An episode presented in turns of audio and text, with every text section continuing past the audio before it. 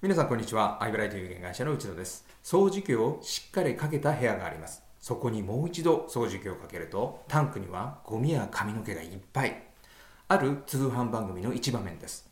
この掃除機は優秀ですとか、吸引力がすごいですと言葉だけで伝えるより、吸引力の凄さをみんなはこの映像で実感したはずです。